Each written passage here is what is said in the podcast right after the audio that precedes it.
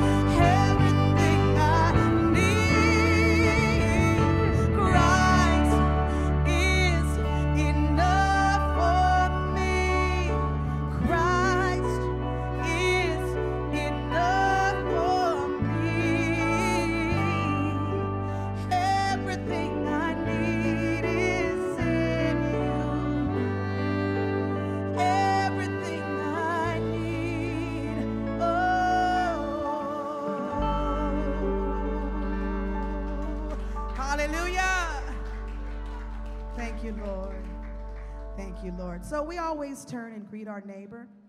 So, you know, you can do that, but just give them a good old Holy Ghost elbow.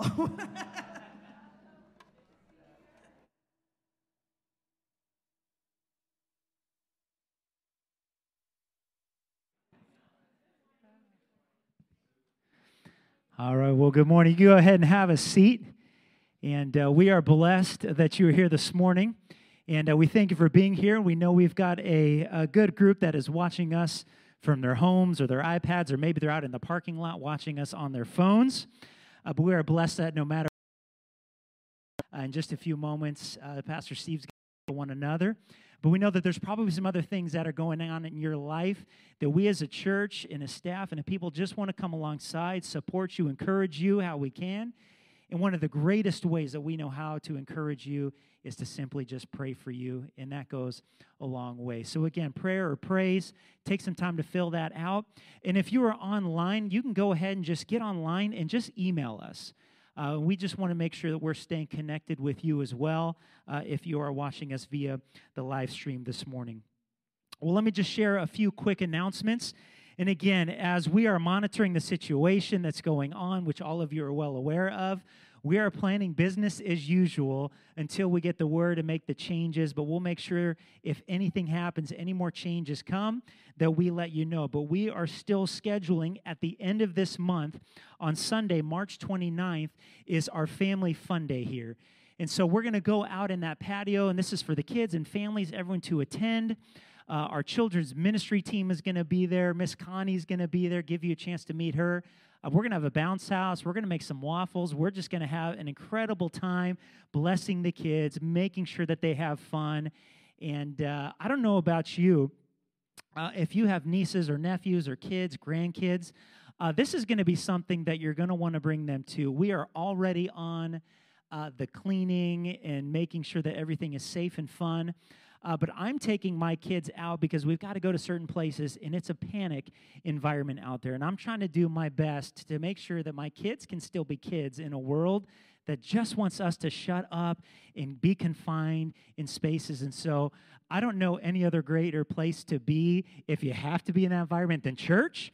Uh, but we still want to make sure that our kids can be kids and just enjoy life and one of the ways that we can bless the families too. So join us on that 29th. It's going to be after both services, and we're just going to have a, a great uh, time together. So extend that invite. This is open to anyone uh, that wants to uh, come and join us. Well, let me also share with you uh, Holy Week is just around the corner. If you can believe it, uh, Palm Sunday, Good Friday, Easter Sunday are just a few weeks away. And no matter the distractions of our time that we're living in, it probably just gives you a little bit more time to think about Easter coming up and the fact that He is risen. He is still risen indeed. He is still in control. He is still at work and He is still good. Amen? So we're going to celebrate that together. On April 5th is going to be our Palm Sunday service. And then that week, we have two opportunities for, for you uh, to join us for a couple of special things. One, on Thursday night, we're having Maundy, Thursday dinners. And these are going to be incredible opportunities if you're in a life group. Uh, we're going to ask that your life group participate in this. If you don't have a group, to be a part of. This is just us coming and celebrating Jesus' command in the Last Supper to love one another, to be with one another, to spend time with one another. And so we're going to have a group that's going to be here for all of you who just want an opportunity to come and do this. Or if maybe you want to host in your home a dinner, uh, please come and talk with me. I'd love to connect with you, and we're going to equip you with what you need to be able to do that. We've got a script and some scripture reading, but most importantly, just celebrating the joy in brothers and sisters coming together and extending that invite to other people that you know would be encouraged by this time together. And then that Friday, uh, Friday night on the 10th is going to be our Good Friday service right in here at 6:30 to 7:30. Uh, we've been planning that. You're not going to want to miss that. That is going to be a such a special time together. So join us that. And then Easter Sunday, we've got two services, 9 and 1045. So wanted to give you the brief flyby on that real quick, and we will share more details with you as it gets closer. So right now, I'm going to invite Nils Jansman to come up, who's going to do our prayer for the people this morning. So would you bow your heads, and let's just spend some time in prayer this morning.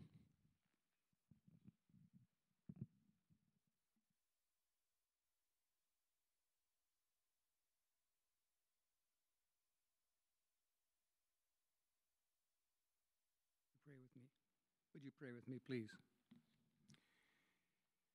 Dear Heavenly Father, in the name of Jesus Christ, we pray for your name to be hallowed.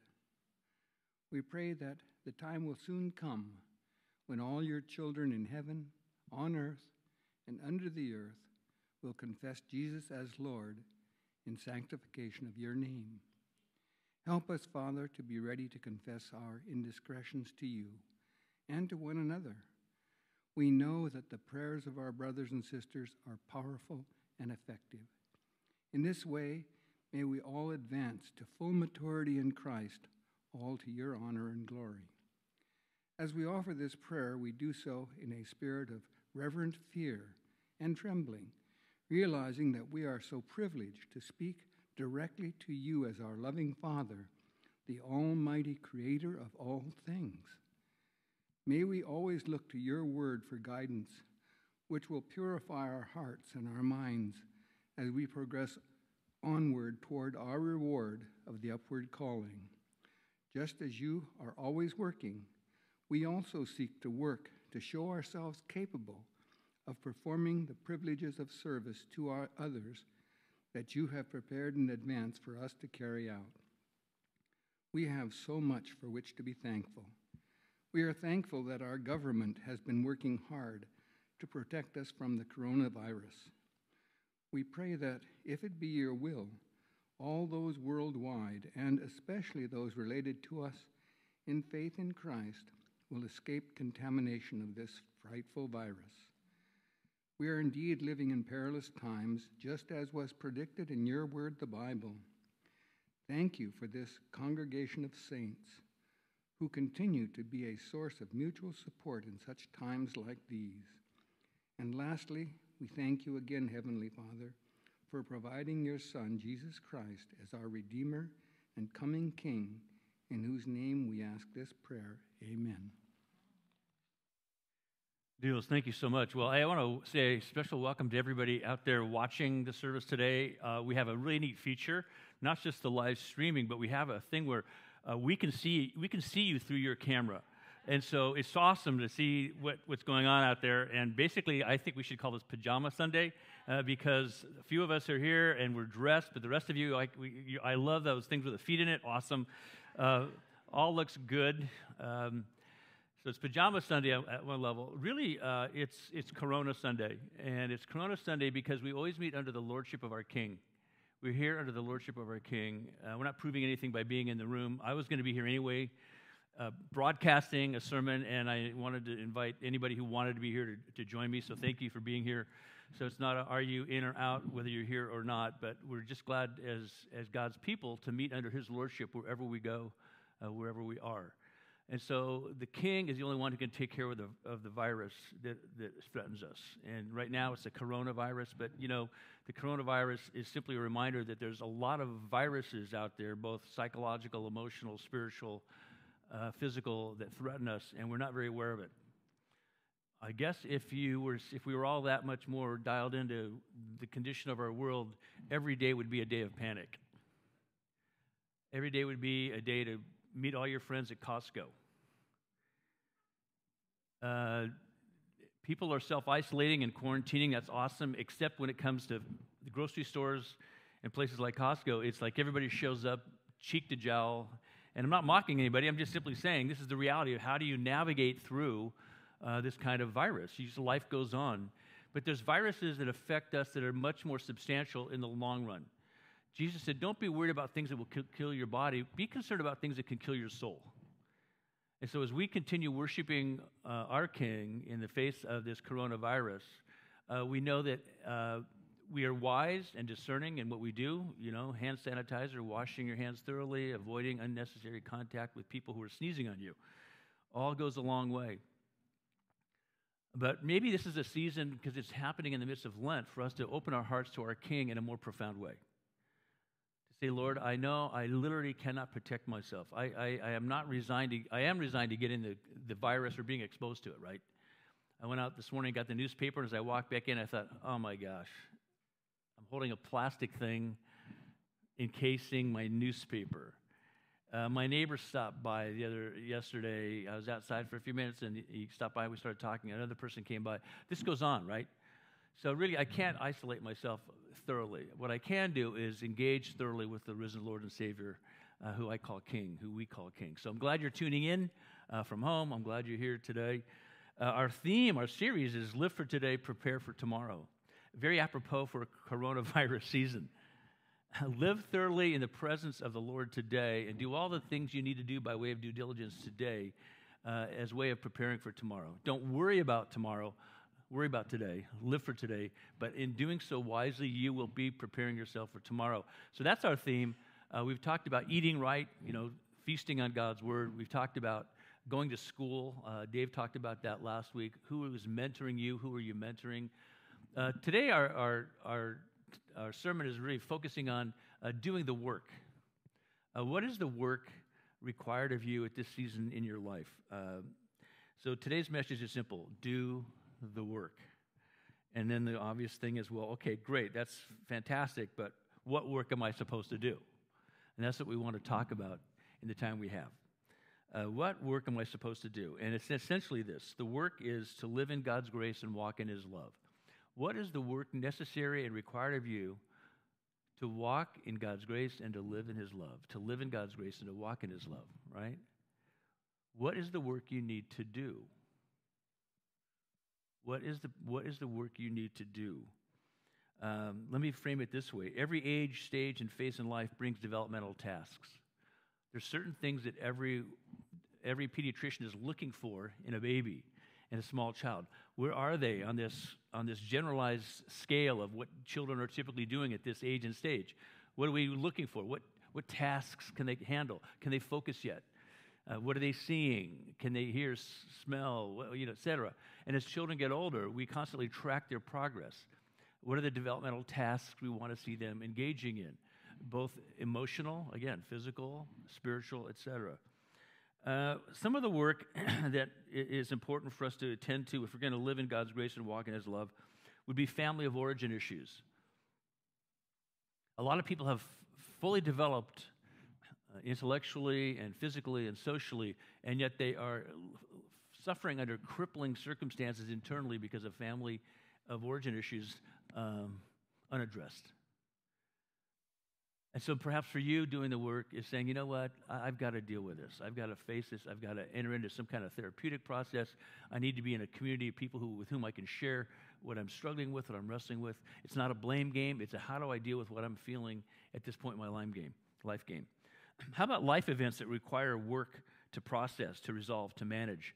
Um, the last couple weeks, uh, one of our um, members, uh, seven years old, uh, was diagnosed with diabetes. How do you explain that to a seven year old? uh, what is diabetes and why do I have it? Now, what does that mean? Um, and it's not a put a band aid on it sort of thing. All of a sudden, you have to come to terms with that. You have to work through some grief and loss. You have to work through some logistics of how do I constantly um, manage this? What's the process now that my life uh, needs to address? How about this? You know, as you go through life, this is related to any number of issues the wounds and the, and the hurts and, and the uh, uncertainties that plague us all. But at some point, um, maybe for you, the work is, about, is addressing the coping that's no longer working. What was, what, was, what was your way of coping with life's hurts and wounds and uncertainties has now become an addictive, destructive force in your life. Uh, drug addiction, alcohol addiction, uh, sexual addiction, uh, materialism addiction, any number of addictions, behaviors that, that no longer support us in coping, but, but overwhelm us so that we can no longer cope. Uh, and this is, this is something that touches every age and stage virtually because if, it's, if a little kid is affected by what the adult in their life is experiencing and not dealing with or dealing with. Uh, this is something that uh, goes through the whole life cycle. Uh, if you've met a, an anorexic 13 year old girl, a beautiful, intelligent girl, and you're saying, What's going on in your head? You know, she's coping. What about the boy that feels like, if I don't do this, uh, if I don't do that, if I don't do outrageous things that are dangerous, I'm not going to be the measure of a man. I pick, pick whatever scenario you want. Uh, dis- these, are, these are destructive uh, and destabilizing uh, disabilities uh, because of our lack of, of being able to cope. None of us know how to cope very well. And so, part of the work that all of us need to do is to say, what am I doing to cope in this world? Some of us cope by being hypercritical of others, envious, jealous, resentful, competitive, comparative. Others cope by withdrawing. Others cope by, again, using substances. You get the idea. Your work, though, is going to address some of these issues. Um, what do you think your primary work is right now? What do you think your primary work is right now? Are you in a codependent addictive relationship? You're supporting and propping up somebody who's doing some destructive things that you're saying, well, if I only did something different, it wouldn't have happened. Uh, the typical abusive spouse syndrome. The Stockholm syndrome. Oh, I don't want to hurt this person. Yeah, but they're hurting you. They're destroying you. Yeah, I feel bad though.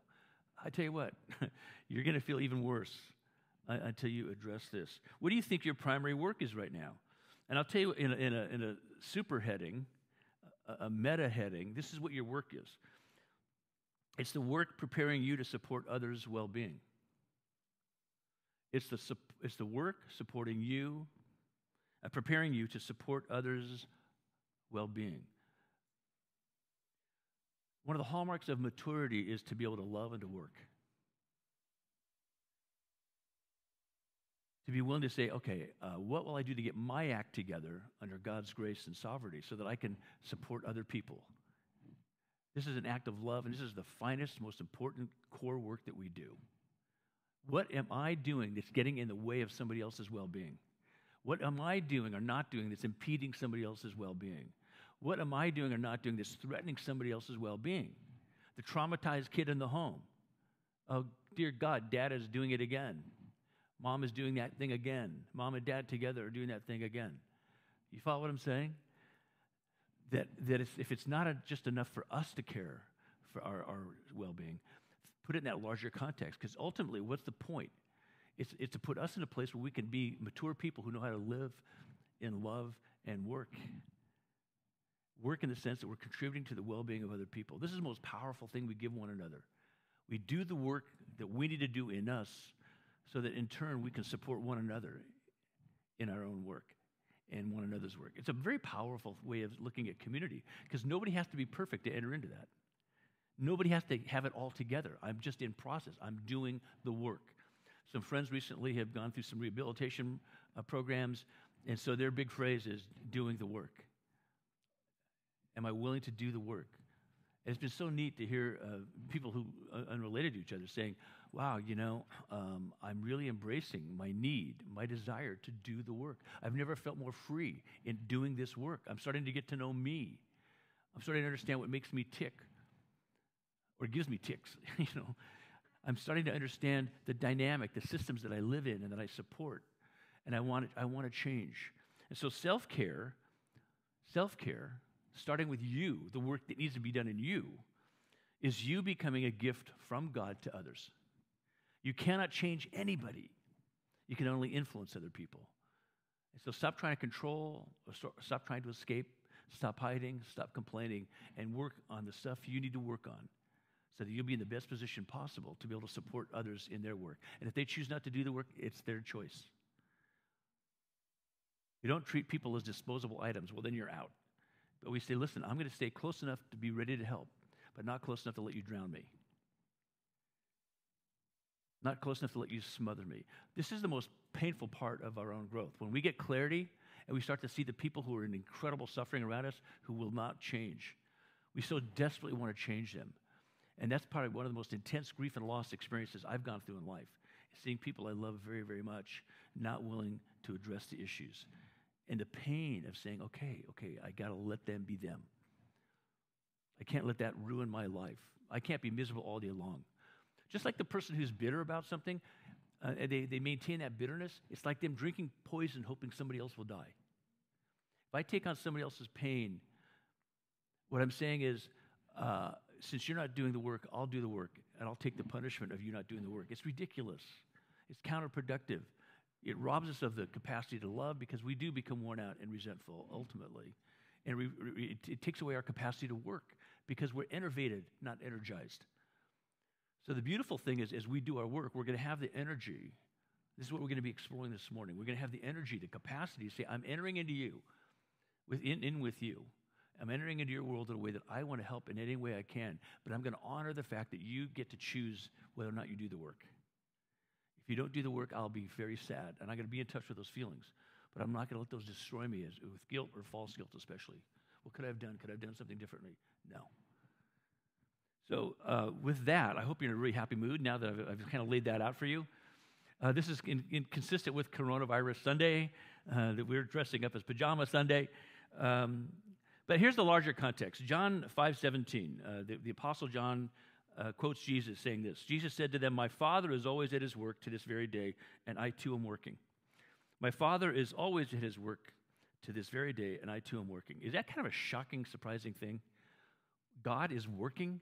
In our culture, most, most people's big goal is to get out of work. In the Western culture, work is for losers and people who couldn't outsmart the system. But the Hebraic concept of work is ennobling. It's that God worked, and so we're honored and glorified uh, with the privilege of learning how to do our work. And God is honored and glorified as we do our work uh, under His sovereignty, right? Uh, what does it tell us in the beginning of the Bible? God created, and then He rested. That's, that's an amazing concept. And I guarantee it's a different concept than what we experience. That's why it's so hard to get our heads around it. God worked and then he rested. Geez, God's like me. Not exactly. But you get the idea that somehow there's something good about work and there's something good about rest. So we emulate God Himself when we learn to work and rest, and we're created for good work, rooted in Sabbath rest. That's why this day is important. The place, not so much. The day, essential. That we carve out a day of Sabbath rest. So our work starts in rest. If you notice the order of creation, God rested and then it was our first day. Our first day was a day off. Human life, according to the Bible, started uh, with a day off. Would you, would you love that if it's first day at work they said, by the way, your, first, your starting day is April 13th, the day after Easter. Uh, that's a day off. What? My first day is a day off? Yep. Why? We want you to enter into your work so refreshed, uh, so jazzed with the idea that these people get it. They want me to be my best self as I do my work. And so, our work, uh, our effort in abiding is rooted in the shalom of God. This Sabbath rest produces shalom. Shalom, we know, is peace. It's more than peace. It's a sense of well-being. It's a sense of centeredness. It's not about. Uh, it's not about space. It's about time. I'm in the presence of God, perpetually in the presence of God. That's what shalom is. What is the point of business? What is the point of commerce? What's the point of art? What's the point of governance? What's the point of anything that humans do? It's to extend and express and experience the shalom of God. Let that sink in. The shalom of God. The peace that passes understanding. This is part of God's redemptive process in the world. And so um, the same John writes in a letter, we don't have a slide for this. He says this This is the message we've heard from him and declare to you God is light. In him, there is no darkness at all. It's all about shalom and Sabbath rest. Uh, James, the stepbrother of Jesus, says this When tempted, no one should say, God is tempting me. For God cannot be tempted by evil, nor does he tempt anyone. But each person is tempted when they are dragged away by their own evil desire and enticed. And that's why we have to do the work, because we have to take a look at okay, what are those things that are dragging me away from the one who wants to give me shalom? What are those things that are getting in the way between me and the one who wants to give me shalom? What are the assumptions I'm assuming? What are the truths I've internalized and they're now unconscious and even unexpressed that are getting in the way of me receiving the love of the one who gave everything that I could have his love? So, what's the antidote to flailing and failing? It's doing the work. It's doing the work, right? If work is ennobling, this is a creative work. A painful work? Why? It's painful because I have to look at me. I can't look at my projected image. I have to say, who am I really inside? And, and of course, once they get over that, really? Okay. Once they start looking at it, I realize, hey, there's a me worth loving, apparently, because the Lord says it. Wow, okay hey, there's a, a me worth being compassionate for. There's a, a me worth um, accepting unconditionally in love. There's a me that's worth saying, wow, I, I really want to get to know you. Uh, that's disarming. Wow, really? Yeah. And let, I like to, and God says, I'd like to go a little deeper. There's a you that's totally disoriented and selfish and self centered and at cross purposes with my will for you. It's like, oh, I knew there'd be something painful in here. Well, yeah, of course. Of course. But the antidote to flailing and failing is not to hide. It's to say, okay, I'm going to step up and experience this, this encounter with the one who created me and is now redeeming me. This is our essential work. And so we see Paul writing to the Colossians, a city in, in modern day Turkey. He says, He, Jesus, is the one that we proclaim, admonishing and teaching everyone with all wisdom so that we may present everyone fully mature in Christ, fully developed in Christ. And fully developed in Christ isn't a religious category. Fully religious in Christ. It's fully alive, period. And the source of that life is Christ. It's not a little tiny category that's irrelevant to the rest of life. It's saying, if, if this doesn't happen, the rest of life isn't quite happening. And so becoming wise and mature is the best work you'll ever do. Fully mature in Christ means being fully informed about who you are and who He is, reformed from what I naturally do and want to do, and then transformed by His work in me. And there's three practices that support this. There's probably a zillion practices that support this, but I'm just picking out three.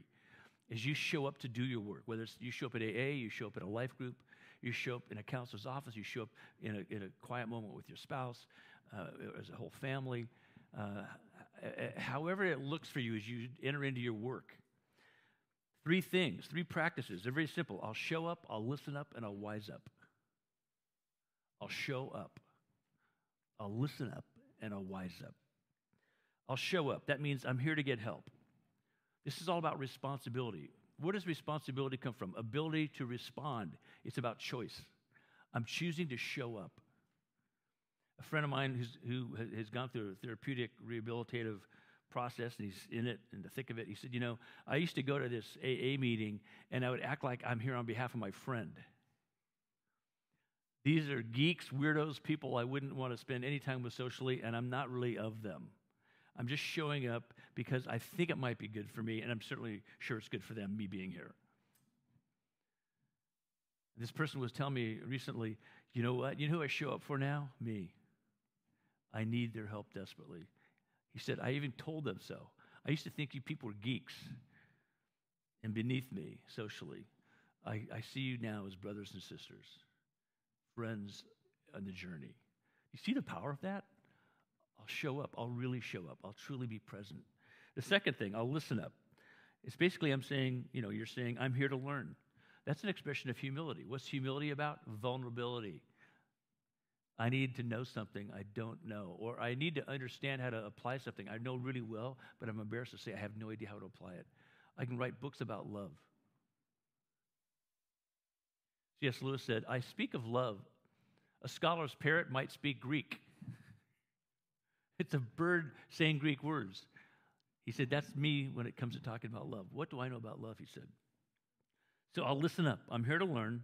I'm expressing humility, which is my vulnerability. The third thing, if, if, if, if, if showing up is saying I'm here to get help, it's an act of responsibility, it's a choice. And the second thing is I'll listen up. I'm here to learn. That's humility and vulnerability. The third thing would be this I'll wise up. I'm here to grow. I'm here to do the work. The work means you can fail, you can stumble, you can fumble, you can flail. But if you do the work, you will not fail. You will flail, but you won't fail. Why? Because just doing the work sets you up for a different experience. We require every premarital couple to go through a thing called Prepare. It's fantastic. It's a fantastic assessment that came out of the University of Minnesota, written by a professor there who's a follower of Jesus and a clinical psychologist. And, and he said, How can I help people be prepared for marriage? Well, it got so big and so profoundly robust and, and effective that it grew out of the University of Minnesota. Now it's, full on, it's a full on you know, company. But they make it super inexpensive for couples to go online and complete this assessment. I think they charge 35 bucks to process it. Then they send it to me, and I sit down with a couple and walk through it. And if they want to take it and, and go get more uh, counseling, they can. But it's so profound because what does it do? It tells the couple, this is how you see yourself. This is how you see one another. This is what you're experiencing. These are the unexplored aspects of your life. It's a powerful, robust tool for learning. It's not a test. You failed, you can't get married. But by doing this process, and everybody's nervous about it, but once we walk through, they say, Gosh, this is fantastic. Yeah, and you know what the, the follow up research shows? The efficacy of this is just by going through that assessment, you increase by, by um, uh, like at least twice your capacity for not experiencing divorce. Just by going through, you haven't done anything. You've just gone through the assessment and talked about it. You haven't even done anything yet, and you all of a sudden now up the ante of your of your success rate in marriage. You see the power of this? Uh, I'll show up, I'll listen up, and I'll wise up. Because when you wise up, you say, I'm here to grow, I'm coachable. I'm coachable. What happens when we are coachable? We become strong. You know what's funny about this is every athlete that has a coach is a better athlete than the coach. Almost every uh, business coach I know would say the people I coach are way more smart and successful than I am. So, what's the point of having a coach, a guide? It's because they can see things that you can't see. They can see things that you both agree on and help you with the mechanics. Every professional golfer has a coach. Sometimes we have informal coaches in life. Sometimes we have formal coaches. Sometimes for a season, sometimes for a lifetime. But these three practices uh, are essential. So everything I say now is, is, is in support of this, okay? So uh, he says, going back, uh, Jesus is the one we proclaim, admonishing and teaching everyone with all wisdom so that we may present everyone fully mature in Christ. He goes on to say, To this end, I strenuously contend with all the energy Christ so powerfully works in me. Now, that is one of the most profound things in the entire Bible to me. That to this end, because God is doing this work in me based on wisdom and bringing me to a place of full development. To this end, I strenuously contend. That's a phrase that, to me, I read that and I think, he's doing the work. I'm doing the work. Well, yeah, actually, he says, it's with all the energy Christ works in me. But with him inside of me, me abiding in Him, it's His power that allows me to do the work. This is profound, isn't it? You go to a physical therapist, your shoulder is frozen. You, you're running one day and you tripped and you fell down and you caught yourself, but for the months afterwards, your shoulder is kind of tight and frozen. After while, you can't use it. And pretty soon, you know uh, you've, you've been through this, through this, or you've had friends. Every time they go to put on their sweater, it's kind of like this. And they put the, and finally, somebody says, Hey, have you thought about physical therapy? Well, no. Why would I go to physical therapy? Well, because that's what they do. And you go to physical therapy and they look at you and you go, Oh, yeah, we can fix this. And you go, Seriously? Yeah. And they do some things and you go, That feels kind of better, but I can still just go like that. And you go, Yeah, yeah. It'll, it'll be like that for weeks, maybe months. And one day, who knows how many weeks or months from now, one day you're going to go, Oh my gosh, my full range of motion is back. What happened? To this end, I strenuously contend with all the energy Christ so powerfully works within me. Strenuously means with great effort and determination. With great effort and determination. I'm doing the work, but I'm doing it because the, the, the, the, physical therapist is walking me through this whole process that's making my work possible and making it good. Because the work I used to do was like this put the sweater on and right? Or the work I was doing was actually exacerbating the injury.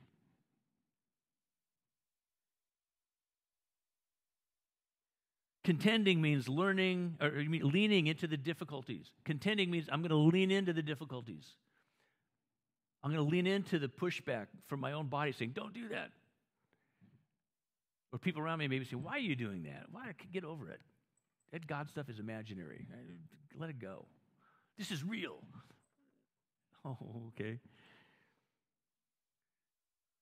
To this end, I strenuously contend with all the energy Christ so powerfully works in me. I love the way Paul then says it in another letter to the Corinthians. He says, But he said to me, My grace is sufficient for you. He'd been praying three times that God would remove this weakness, this affliction that he had, this issue. We don't know what it was.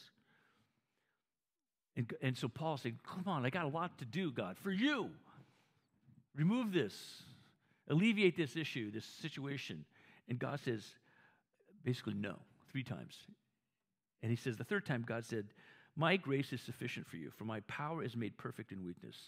And so Paul says, Therefore, I will boast all the more gladly about my weaknesses. Not that they're great, but it's in the midst of those that I'm willing to show up, listen up, and wise up, so that Christ's power may rest on me. That is why, for Christ's sake, I delight in weaknesses. This is what, this is what ticks me off when people say, for Christ's sake. And they're not saying it in the context of because of who he is, I'm submitting my life to him. It really bums me out. When I hear people say, for Christ's sake, I, I'm waiting to hear, I'm submitting myself to his sovereign will. That's awesome. When people say, my God, it kind of makes me wince. Because if it's a prayer, I want to join them in it. If it's a praise, I want to support them in it. But it's usually a way of, it's a soft profanity. But for Christ's sake means I delight in weaknesses, in insults, in hardships, in persecutions, in difficulties. For when I am weak, then I am strong. Uh, I saw a movie recently. I saw this movie called Hacksaw Ridge. Have you ever seen it?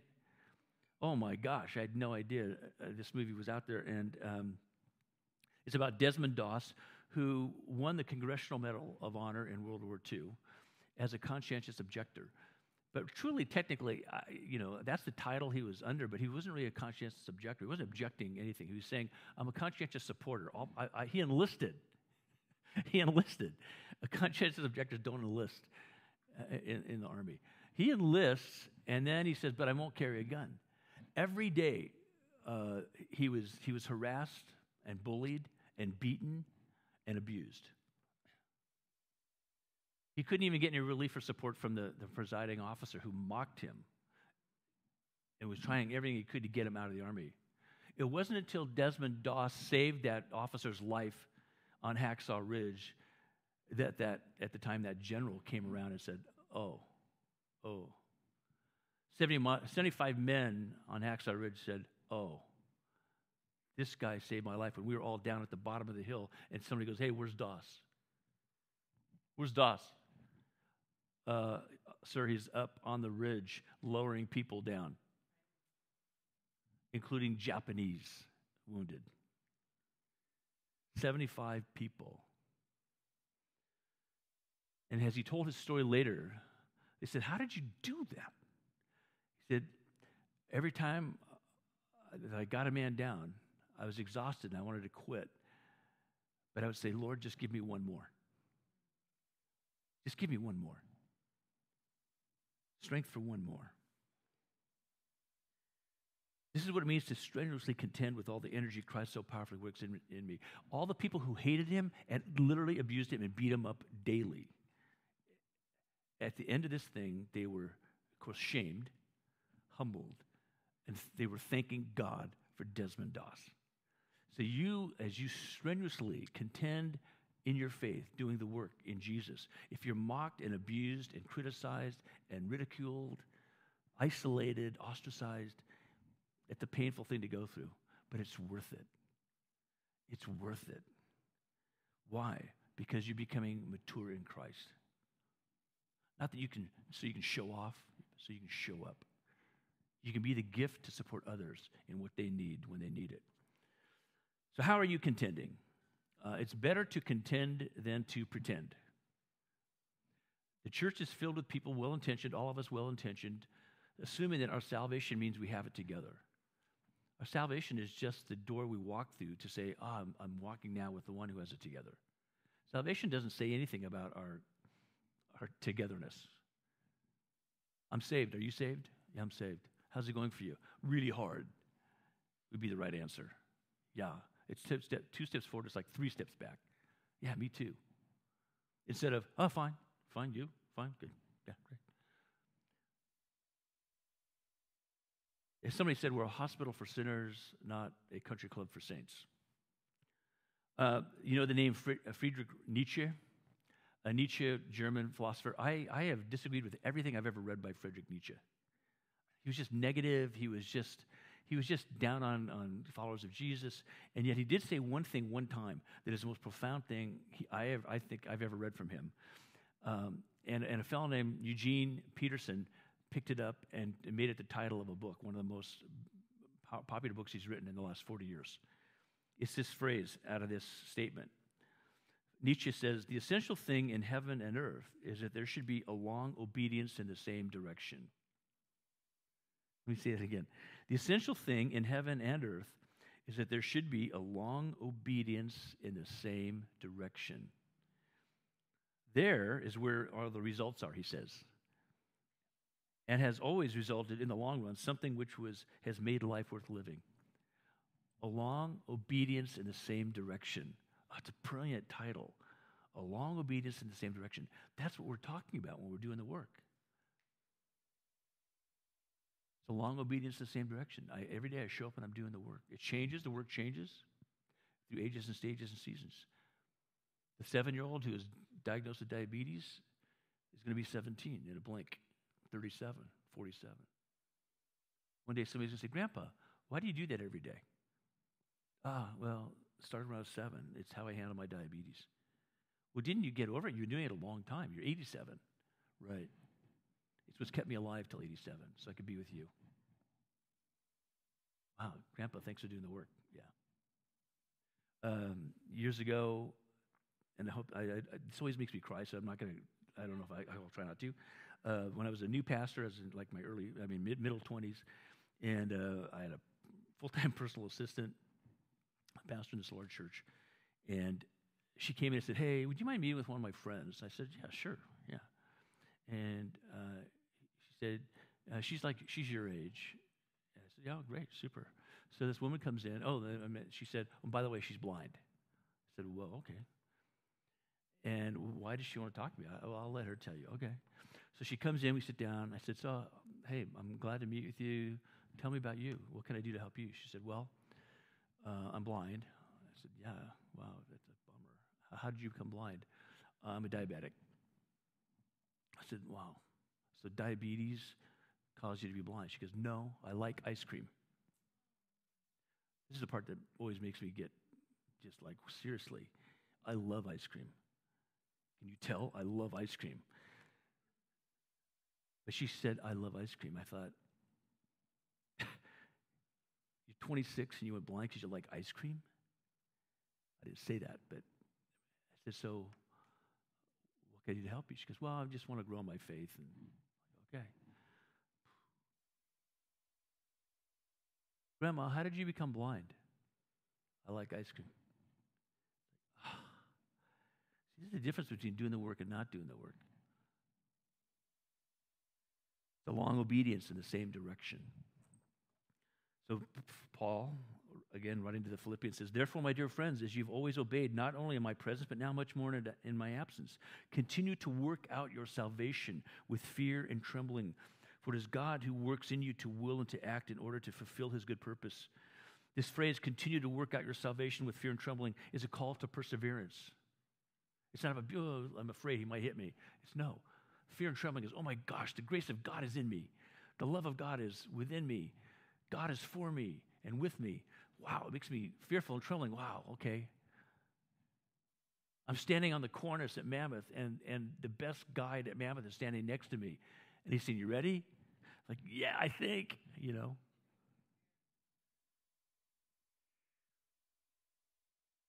call to perseverance. Fear and trembling is continuing with an odd sense of God's generous provision, not dread over our weakness. I'm such a worm. Yeah, I, I can see how you could feel that way, but you know what? You're a beloved son of God. You're a beloved daughter of God. So persevering means not giving up when we don't get quick results. Does that resonate with you? Persevering means not giving up when we don't get quick results. Most of most everything in life is not a quick result. It's a long obedience in the same direction.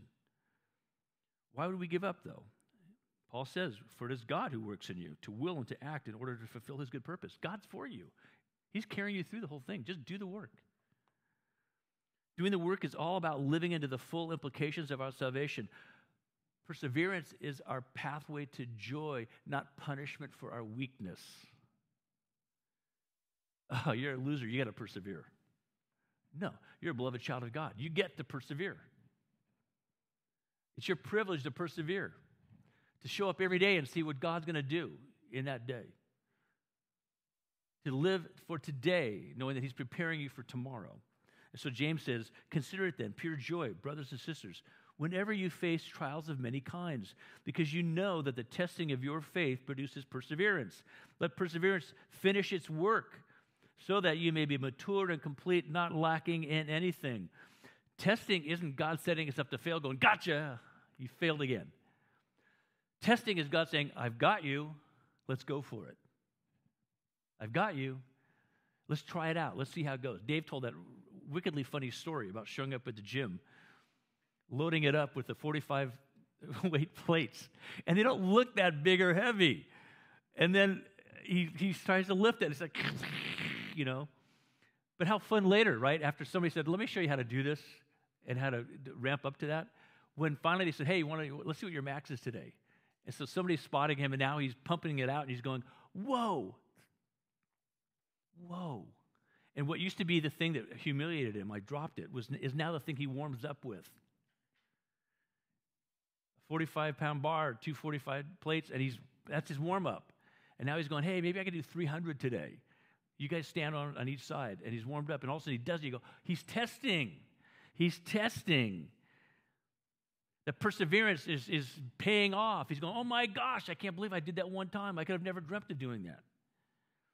See, Testing develops us, deepens us, builds our confidence. As we do the work, He teaches us disciplines for living well. We learn the skills necessary. That's what doing the work is. You're not trying to impress anybody, you're trying to grow. The writer of Hebrews 12 says, God disciplines those he loves. It might feel punishing in the moment, but it's not about being punished.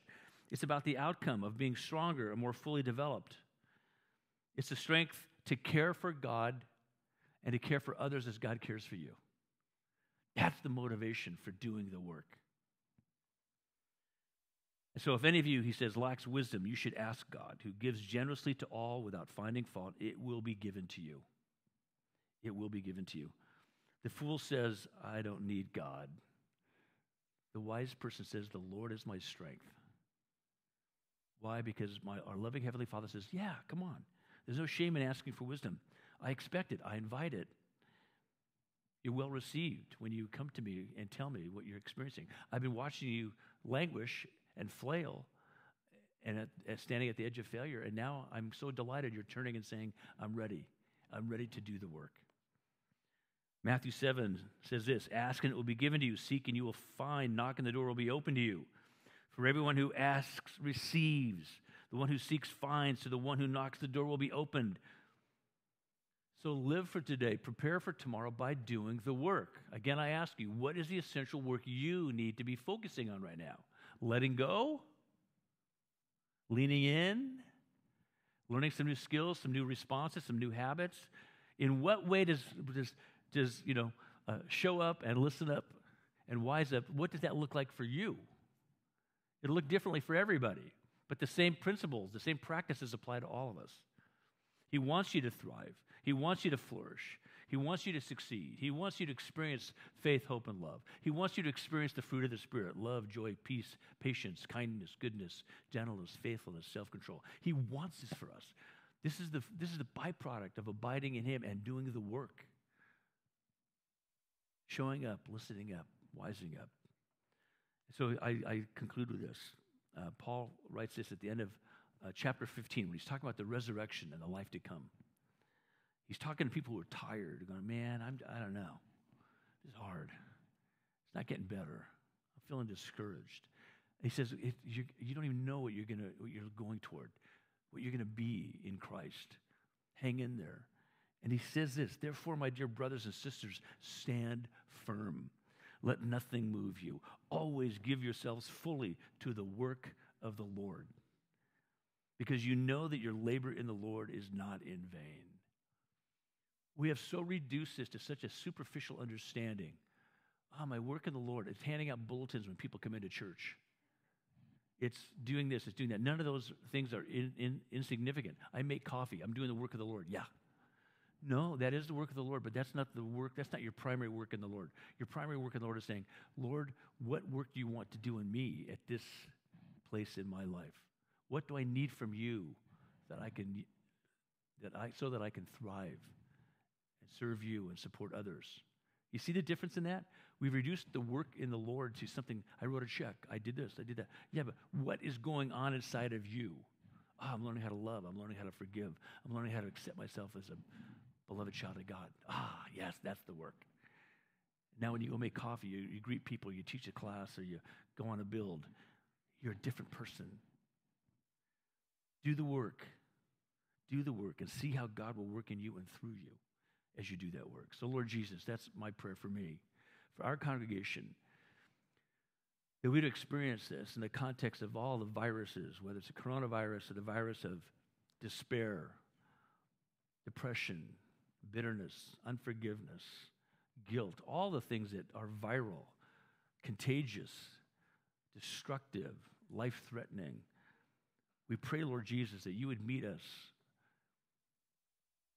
that we would respond to you. We'd show up and listen up and wise up so that we can do the work, certainly for our benefit, but also for all those who you want to bless through us. We pray this in Jesus' name. Amen. Well, this morning, uh, we're not going to pass the plates to take the offering this morning, but if you're here with us on the back, you can go ahead and just put the, the check or the money in that box. And if you're online, uh, just log on, click give, and it will give you instructions on how to do that. But what we want to encourage, want you invite you in on is uh, taking a little bit of what Steve said this morning is what is God inviting you to do this week? I think we're in a day and age where we can offer, yes, of our tithes and our offerings, but we also want to offer ourselves. And so, just in this time of song and singing and prayer, would you just take a moment, whether here or whether online, and just ask God, how, God, would you use me this week? What is the work you have set before me to do this week? And maybe that's blessing someone with a meal or even blessing someone with a roll of toilet paper. Who knows what it is, but the point is, is what is God calling you to do that as the body of Christ and as someone that genuinely just wants to show love to our neighbor, love to our coworkers, love to our family this week, that you would just say, God, I offer myself to you this morning. Would you just speak to me in this time and in this moment before we go about our weeks and before we see the news and before we get back into the day activities? That God would just use you how He wants to use you. So let's just offer ourselves through that upon our tithes and offerings this morning. Let's bow our heads once more. And God, we do come in a time of prayer. Um, what a powerful message this morning. And we thank you for the worship and we thank you for the time that we can gather together and be encouraged this morning, to be strengthened this morning. Uh, Father, to just even spend a moment here and just to say, Lord, how do you want to use me? What is it that you have given me the gifts and the abilities to do and in the passion and the drive to do? And that we would go out this week and show the kind of love that you would desire for us to show. That, Father, even if it's as simple as the peace that is within us in the midst of a storm, is the encouragement that someone needs to see and to hear, but we've got to go and we've got to be available for people to see that. So we thank you as a church that we can reach people, not only for the gospel of Jesus Christ, but to band together and find strength in the coming together. So would you be honored and glorified in what we do in the remainder of this morning and then this next service to come. And when we are dismissed and we go into our places and activities this week, Father, would we offer ourselves to you each and every day. The first thing that we do when we get up in the morning is say, Lord, I am yours. Use me how you would desire to use me this day for your glory in your kingdom. We ask this in Jesus' name. Amen.